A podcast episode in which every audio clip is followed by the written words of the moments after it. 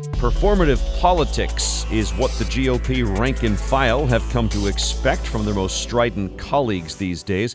With a shutdown looming and Speaker McCarthy's speakership potentially on the table, House Republicans are grappling with many of the same forces that have plagued their narrow majority all year unresolved fiscal politics, skewed incentives for attention seeking, murky policy goals, and margins thin enough that a few truculent members can grind proceedings to a halt. So says Michael Warren, senior editor at The Dispatch.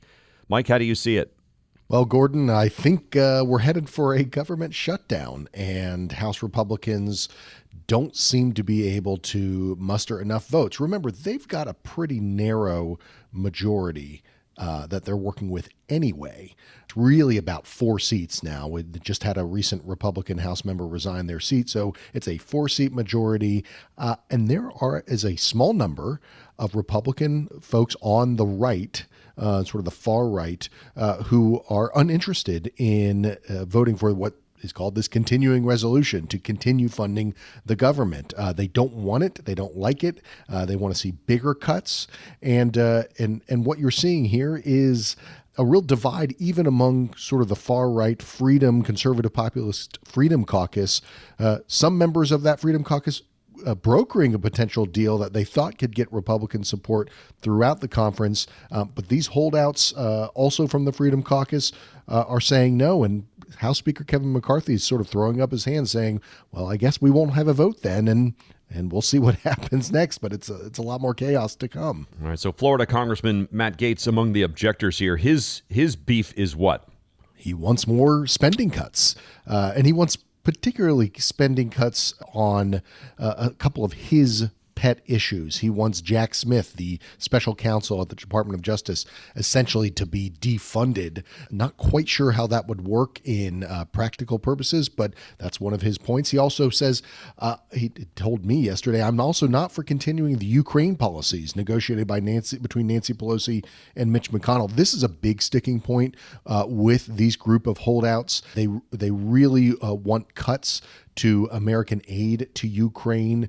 Uh, they're making a big push about this. This is something actually a lot more Republicans in the House uh, are interested in, but it's one of the points that that Matt Gaetz uh, and others are making. There's also a sort of procedural issue here, Gordon. Uh, Gaetz and the other holdouts they want votes on individual appropriations bills, not this continuing resolution, which is essentially a, a way of saying, let's keep the spending going yeah. at the levels, cut a little bit here, add a little bit there. Um, they want sort of formal, uh, regular order on uh, spending bills. The irony here is that you just saw this this week. There was an effort to get a defense appropriations bill through, and many of the same people who are saying we want regular order are then objecting to the essentially to the procedural efforts to get those appropriations bills passed. So a lot of frustration from Republicans who are looking at this faction within their conference and saying, "What is it that you want? You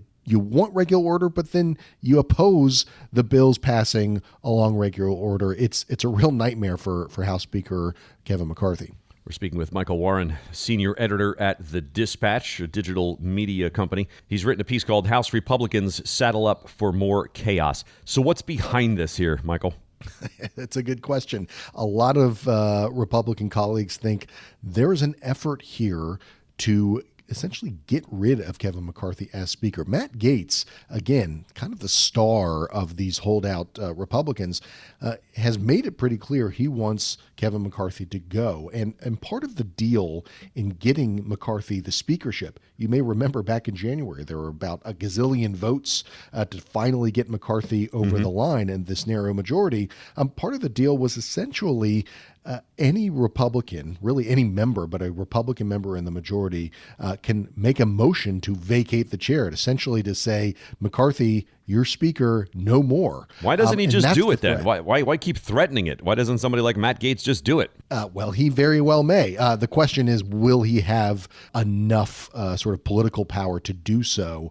And it's it's a big deal to do that. And I think the question for Republicans is if not Kevin McCarthy, then who? Yeah. Um, and even for someone like Matt Gaetz, I think it's sort of pulling the trigger on that uh, is is a uh, causes a whole lot more sort of a, a domino effect uh, that that even Gaetz is maybe a little uh, reticent to actually do, but he seems to be getting closer every single day. All right, so obviously Republicans run the risk here of taking all the blame if and when there's a government shutdown. How does that factor into their calculations here?